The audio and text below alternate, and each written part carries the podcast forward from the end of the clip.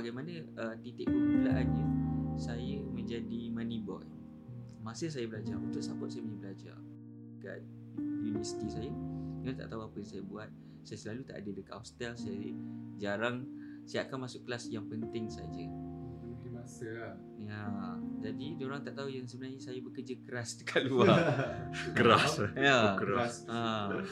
Bila bercakap balik berkenaan dengan top and bottom ni, Ya. uh, saya hanya boleh di di bottomkan dengan hanya menggunakan that that that substance. Setting lah. Uh, kalau tak Ice lah, saya terutama. saya memang 100% top lah. Okay, I I want to share with you. I'm a positive. Okay. HIV I positive. HIV positive. You need to accept yourself. You jangan stigma pada diri you sendiri.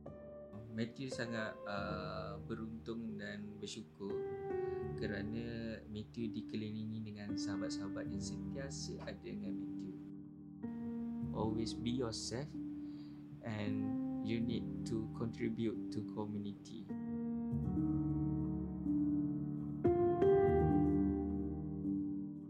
Okay, uh, episod yang pertama itu kita ada Danny kan. Danny sebagai kita punya tetamu yang yang utama. Uh, dan kita ada Matthew juga sebagai kita punya macam macam apa?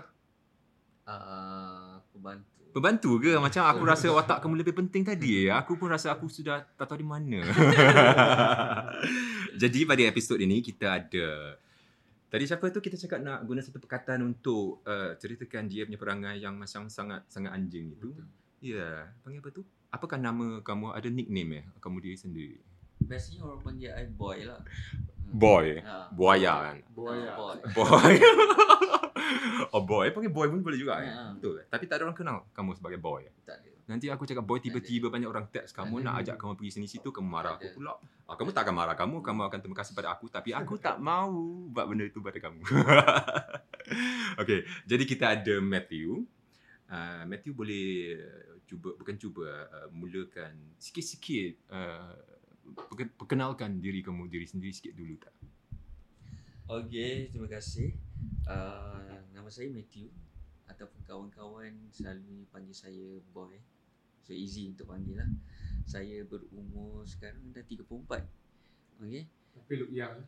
Ya. Ah, Alhamdulillah. Nampak macam berapa eh? Macam 16 kan? Ya, betul. Ya, macam kurang matang sebab kan tak ada kepala otak kan. Okey, saya um, lahir dekat Kelantan. hmm. Okey. Dan uh, saya sekarang tinggal di KL. Okey. Terus kita pergi tempat yang paling genting. Macam mana permulaannya? Okay. Um, actually benda ni like macam very um, panjang cerita dia kalau kita nak bersembang pasal benda ni. Yeah. Tapi kita pendekkan sedikit. Uh, Matthew uh, dulu um, pada awalnya uh, macam lelaki biasalah. Normal kan. Uh, sebab dibesarkan dengan keluarga yang Tapi memang sorry aku nak stop Hmm. kamu sikit sekejap. Tapi bagi aku sekarang tak kira kamu siapa, buat apa. Kita semua orang normal, biasa. Hmm. Jangan fikir macam kita orang yang tak biasa, normal. yang normal tak. Tak sebenarnya. Hmm. Kalau kalau you tanya aku. no, Banyak orang kita diri sendiri macam pandai rendah pada kita diri setelah apa yang telah berlaku Hmm. pada kita. Ya, tapi aku faham apa maksud kamu. Okay. Ha, apa yang kamu faham? Kamu cakap apa tak normal aku tak apa maksud tak normal itulah.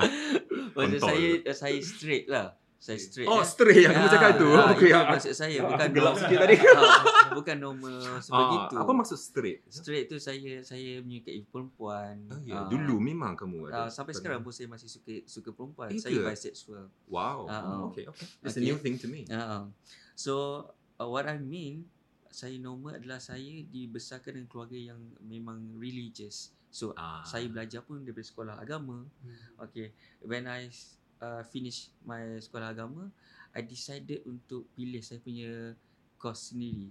Saya tak nak pergi further belajar yang berkaitan dengan apa yang saya belajar. Itulah which is saya berminat dalam bahagian hiburan.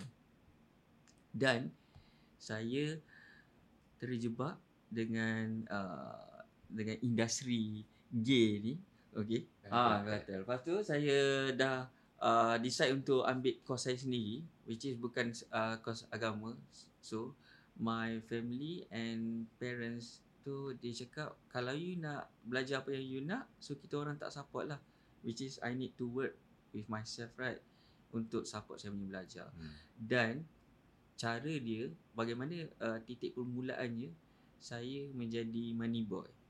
Masa saya belajar untuk support saya punya belajar. Umur berapa masa tu? masa tu umur 17 lah. Saya finish SPM uh, 17 belum masuk 18 lagi. So agak macam uh, bagi orang masa tu orang tak tahu. Masa saya belajar dekat school saya dekat universiti saya dia tak tahu apa yang saya buat. Saya selalu tak ada dekat hostel. Saya jarang saya akan masuk kelas yang penting saja Memenuhi masa lah. ya jadi orang tak tahu yang sebenarnya saya bekerja keras dekat luar Keras. ya Keras. Ah. Tapi yang yang specialnya saya ni saya bukan jenis yang macam uh, apa sebab saya ada saya punya karakter, saya tahu saya boleh jual diri saya kat mana. Okey, saya Yalah, Ah. rupa pun ada kan. terima kasih. Rupa tu. Bukan Rupa rupa. Lah. Itu terpulang lah orang kan. Hmm, Memang bagi aku semua orang pun cantik. So, itu itulah detik permulaannya saya jadi money boy. Hmm. Hmm. Okay. Bila kamu start jadi money boy tu kan, kamu sudah seorang sudah tahu kamu baik ke atau macam mana? Atau sebab kena ada dapat wang, dapat rezeki, kamu baru pergi cuba atau macam mana masa tu? Masa uh, mula-mula tu saya rasa saya macam uh, uh, saya rasa saya buy lah uh, sebab uh, it's it's make me turn on jugalah bila kita bersama dengan lelaki kan. So bila bersama dengan perempuan berbeza, bila dengan lelaki berbeza. So saya aware yang saya memang buy pada waktu tu. Tapi masa kamu jadi money boy kan, Hmm. sama ada kamu betul-betul ada pilih pelanggan kamu tak? Ataupun Oh pada mula-mula tu tak, saya tak memilih sangat. Hmm. Sebab uh, I need that money. I need Everything for money. desperately for my food untuk bayar school so um, tapi ada yang macam dua tiga orang abang-abang ni dia macam really taking care of me so it's easy lah tapi it's hard for me untuk uh, membahagikan masa dengan orang sebab each other orang tak tahu Okay, faham. faham tak. Kenapa angguk okay, aku faham. uh, Tapi uh, masa itu kamu lebih macam lebih top ke atau lebih bottom ke sebagai seorang money okay boy masa This, itu? this is a really good question. It's about top and bottom. Um, have you heard about Camp Fun? Okay. Okay. Aku tak pernah apa tu camp fun tu. Camp fun. Camp fun ni menggunakan barang terlarang. Terlarang seperti racun ke atau No, no, no. Dia kita kata uh, macam uh, saya pernah dengar macam metaf- metafetamin eh. Dia kata ataupun ice lah kita. Oh, ice tu. Okay. Okay. So Mang orang kata gay boy ni kita kata dia menggunakan that substance untuk lebih kepuasan. Okay. Ah. Boleh Faham. diterima. Okay. Okay. Yeah. Lepas tu? So, bila bercakap balik berkenaan dengan top and bottom ni, Yeah. uh, saya hanya boleh di di bottomkan dengan hanya menggunakan that that that substance. Setting lah. Uh, kalau tak Ice lah, saya terutama. saya memang 100% top lah.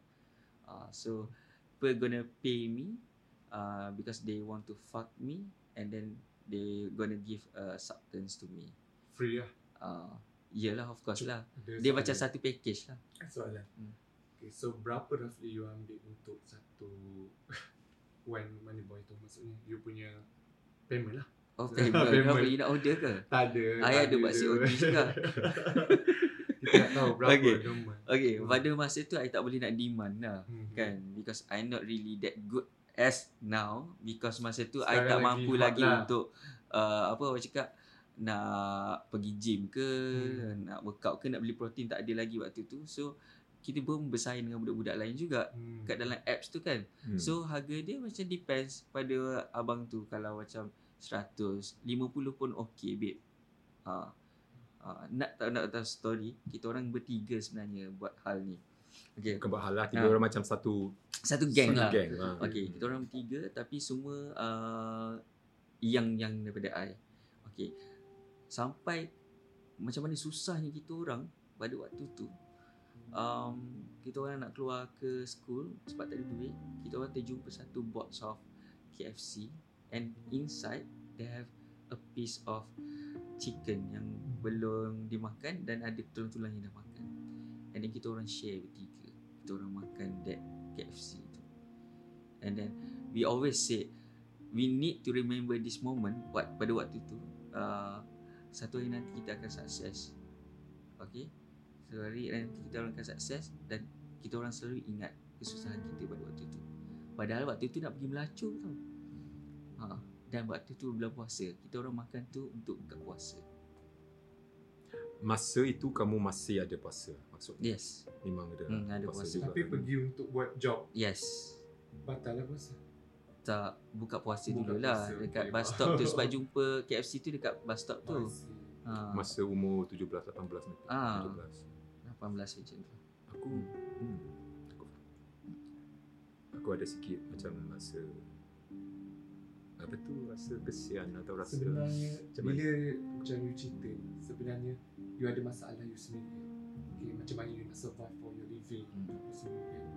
Dan kenapa yang uh, you jadi begitu pun untuk sara hidup diri you Betul. betul. hmm.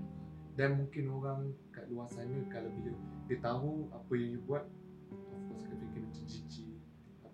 kan. Tapi sebenarnya hanya you saja yang melalui uh, apa tu cakap moment tu so you je yang tahu. Uh, dan bagi saya macam it's okay for you to tell us hari ni. ya Uh, uh, at saya least kita tahu uh, apa yang you bercerita hari ni kan.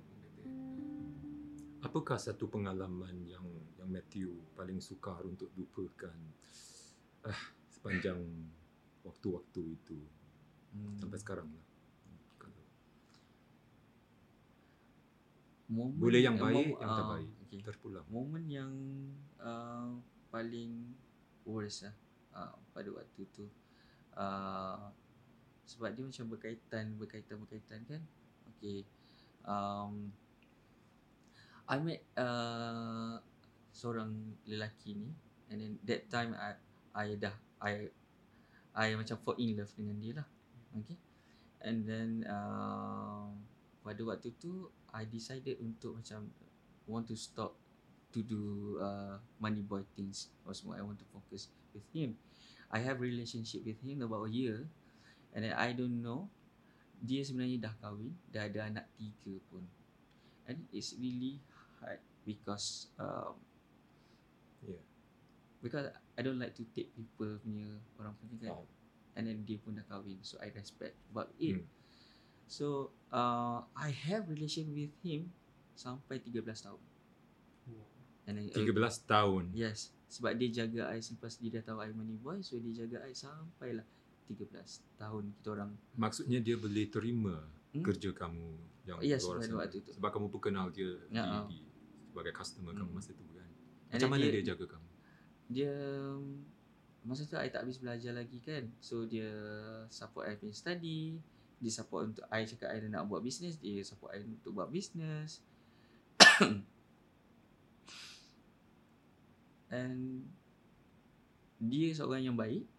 Okay. Uh, and I yang start dulu ambil substance apa semua, everything. And dia yang jaga I.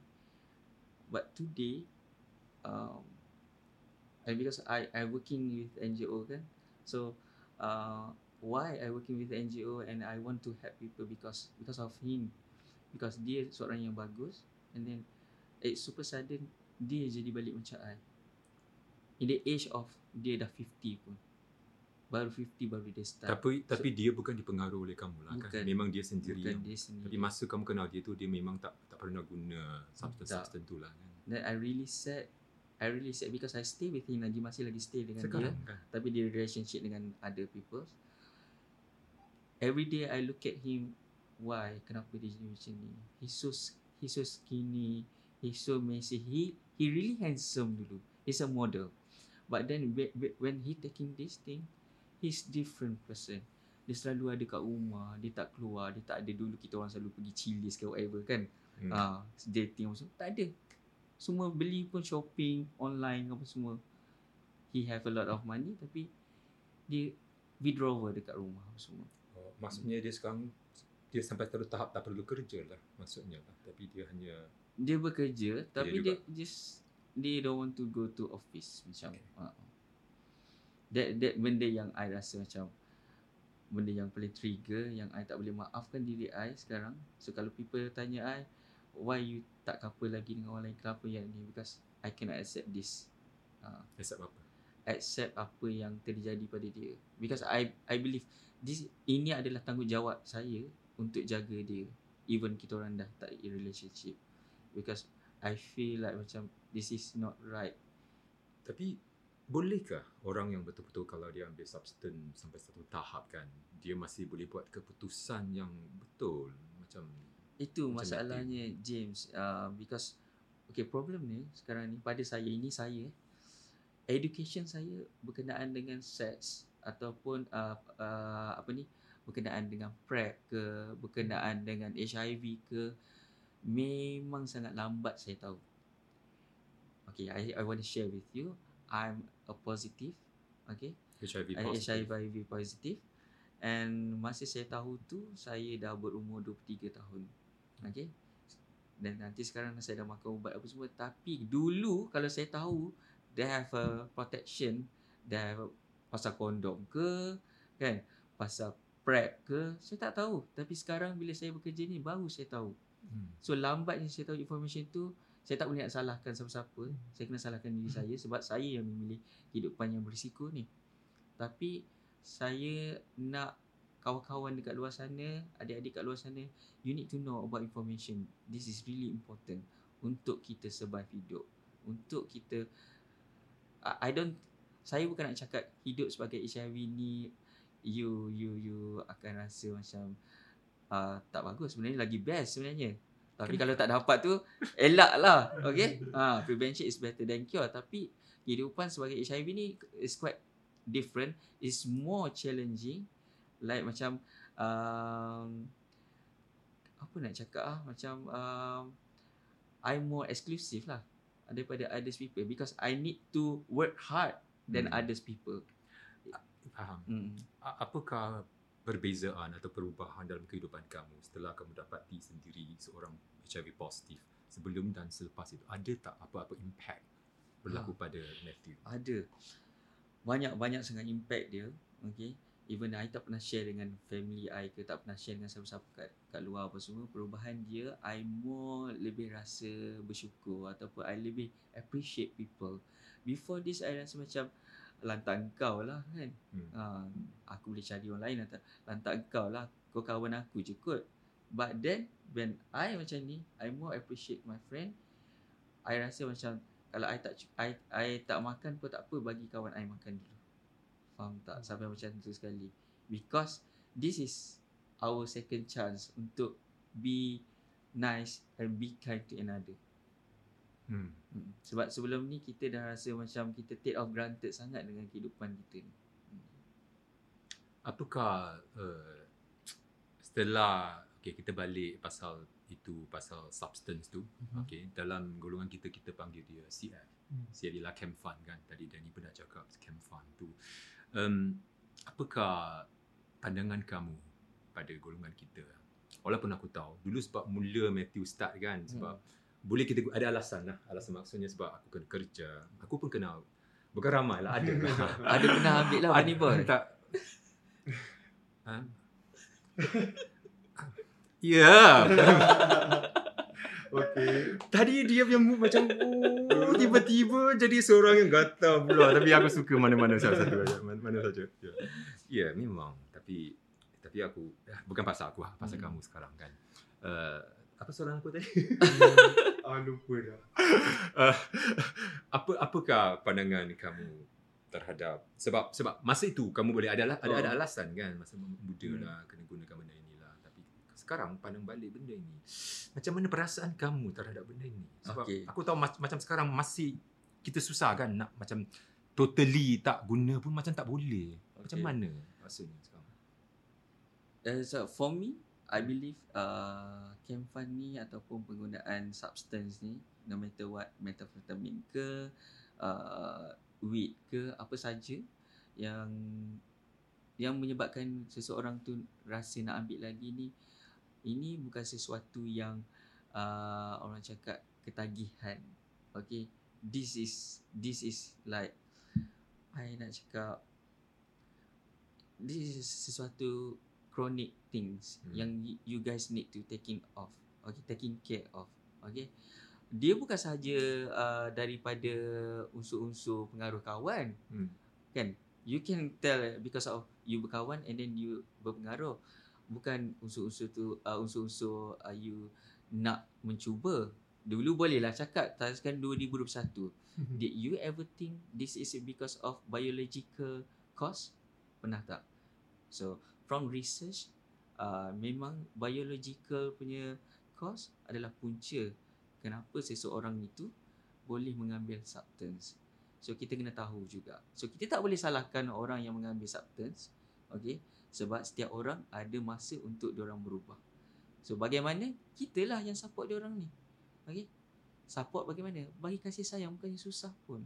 It's a percuma kan? Ambil berat selalu kawan. Okay even kalau kawan kita hisap batu depan kita ke apa semua don't judge them. Don't judge them. Okay kalau kita tak bagi dia hisap batu what had happened? Kalau tiba-tiba dia mengamuk dia pergi uh, do something apa semua. Itu salah kita ke salah apa?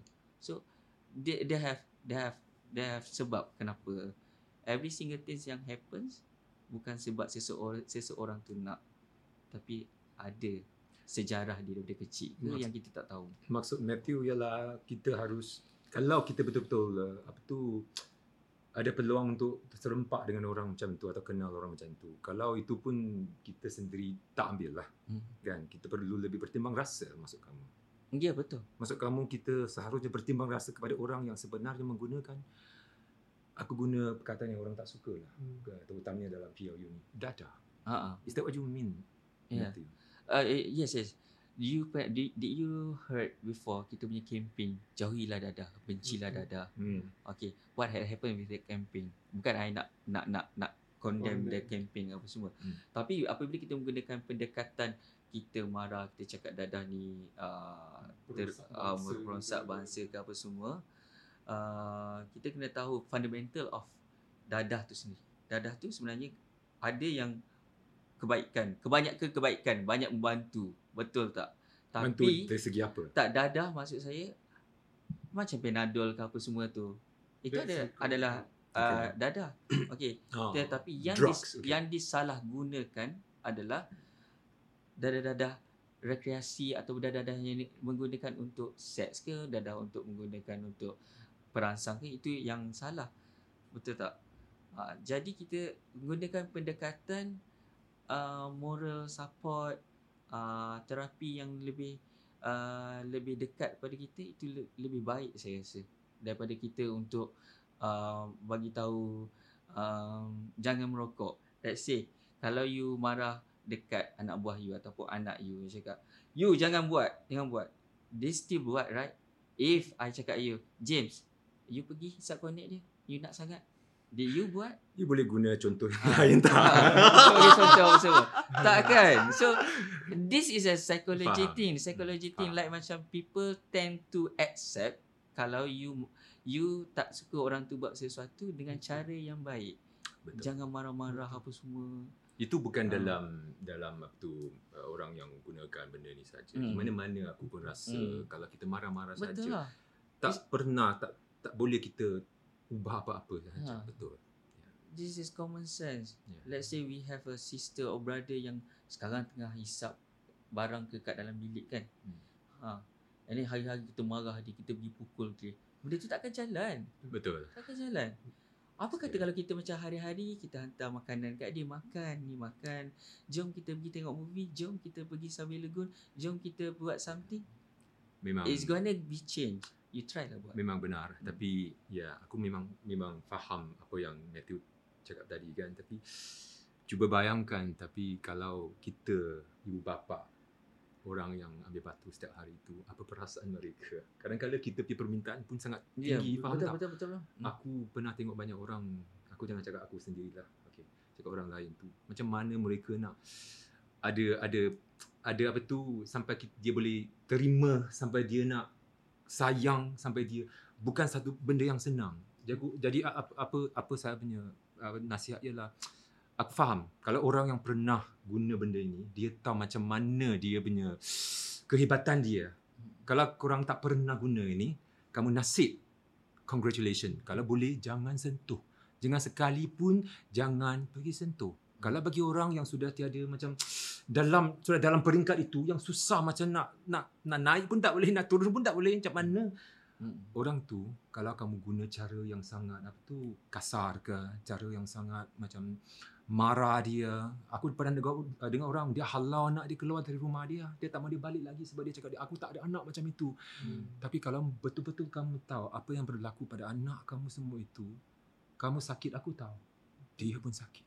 Hmm. Itu satu macam kita cakap reality yang yang semua orang kena belajar. Kena belajar untuk terima Betul. perbezaan, terima orang atau terima benda yang mungkin kita sendiri tak setuju. Memang susah. Memang susah. Ya. Jadi ah Danny aku terlalu emotional sikit Tak sebab apa. ya.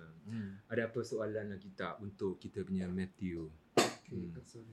So Matthew sekarang uh, saya tengok macam sangat positif eh. And sebab because kita dengar macam uh, saya dengar sekarang macam bila orang yang dihidapi HIV positif eh, kita kata macam oh stigma masyarakat macam ni macam ni. Dan macam mana sini Matthew uh, me- menghadapi benda tu? Maksudnya um, mulut masyarakat. Apa pandangan Matthew okay. juga? Uh, nak tahu juga. Okay. Uh, mungkin ramai yang tak tahu Of course lah Korang takkan nampak siapa I sebenarnya sebalik suara ni kan uh, Matthew uh, Merupakan seorang pelakon Okay Of course lah Everyone Pelakon maksudnya pelakon dalam kehidupan yang sebenarnya. Tak pelakon Macam berlagak-lagak. Pelakon Pelakon untuk, Pelakon. untuk drama Untuk filem Untuk iklan Oh, ya ke? Ah. Dia macam muka familiar sikit. Ah. Oh, nampak tu. pernah pernah tengok kan. Saya pernah nampak. Nampak. Dan uh, dah pernah masuk reality TV pun. Uh, jadi people people akan tahu betul tak? People people know me. Okay? Kalau kat social media tu orang know me. But then uh, I nak berpesan kepada kawan-kawan yang yang ada bakat kat luar sana tapi dia rasa macam takut. Dia rasa macam takut dengan masyarakat. Sti- Dia takut dengan stigma masyarakat kan? Betul. Ah, tapi dia ada bakat. Dia takut sebab dia ada HIV, dia takut sebab dia gay, dia takut sebab dia ambil uh, apa? Uh, substance. But why I can do that? Why I can be myself? Because first and satu benda saja. You need to accept yourself. You jangan stigma pada diri you sendiri before you want people not stigma with you. Betul. Okay? Betul. And then everything akan bebas, everything akan tenang. Betul tak? First ah, benda yang kita nak, benda yang kita nak dalam hidup kita apa? Kita nak kita nak tenang je kan. So just be yourself. No need to tell everyone you are HIV, you are aku isap batu hari ni. No need. No need to tell tu apa semua. Kalau kita tak bagi tahu orang, orang takkan nak ni kan. So Yalah just sebab saya tengok you Ha. hari ni memang sihat apa Ha. semua memang sangat positif way tu kan ah, kita kata. So, So you need to accept yourself. You need to accept barulah. Tapi tak Hmm. senang jadi Yes. Matthew sekarang. Mungkin Betul. Uh, setelah apa yang pernah berlaku mungkin hari ini kita tak ada masa nak betul-betul faham apa apa tu perjalanan yang Hmm. membawa Hmm. Matthew sampai hari ini. Tapi biasa bila kita kecil kan, kita muda lagi, kita tak dengar orang tua cakap semua tu, kita macam tak mau dengar, kita rasa kita sendiri lebih pandai kan. Sampai kamu dah kena, dah kantoi tu, ha. Jadi apa yang kita, message yang kita nak hantarkan kepada semua hari ini, dengarlah apa yang kita sedang cakap cerita hari ini. Semua ini ber, ber, ber apa tu telah banyak peluh, banyak darah, Hmm. banyak apa yang kita sudah sumbangkan sudah apa tu Hmm. baru ada kesadaran uh, seperti apa yang Matthew cakap tadi. Apa lagi tambahan Matthew? Um, uh, Matthew sangat uh, beruntung dan bersyukur kerana Matthew dikelilingi dengan sahabat-sahabat yang sentiasa ada dengan Matthew. Okay. Uh, Matthew ada kakak yang baik. Lepas tu uh, she always support me. Uh, she always tell me that no matter who you are, okay, no matter what are you doing, always be yourself and you need to contribute to community. Hmm. Okay, because what we are.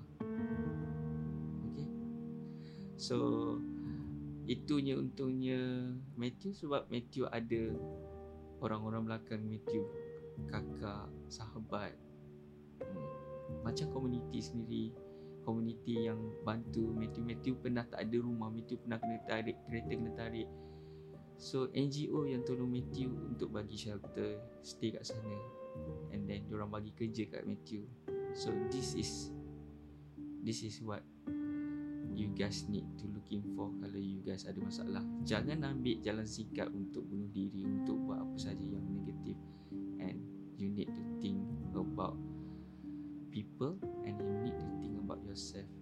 Yeah. sebab hidup ni takkan takkan best kalau korang tak sukses untuk you know you need to achieve something before you die.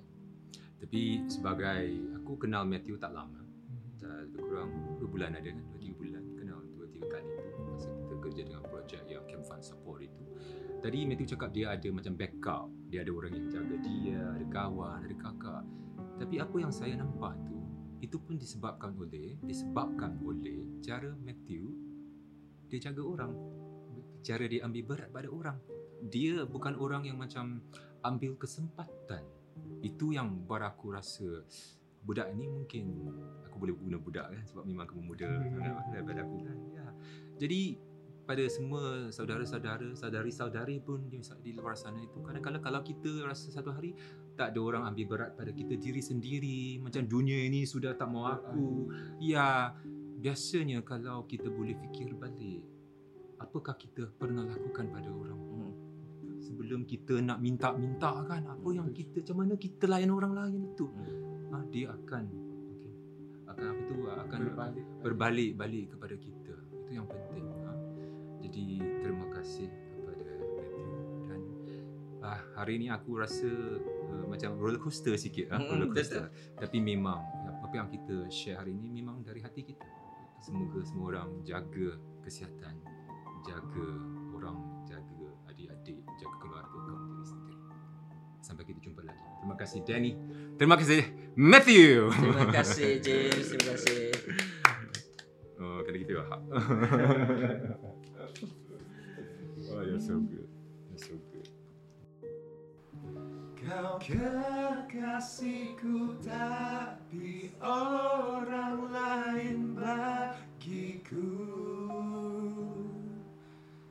Oh, kau dengan dirimu saja. Kau dengan dirimu saja. Teruskanlah, teruskanlah. Kau begitu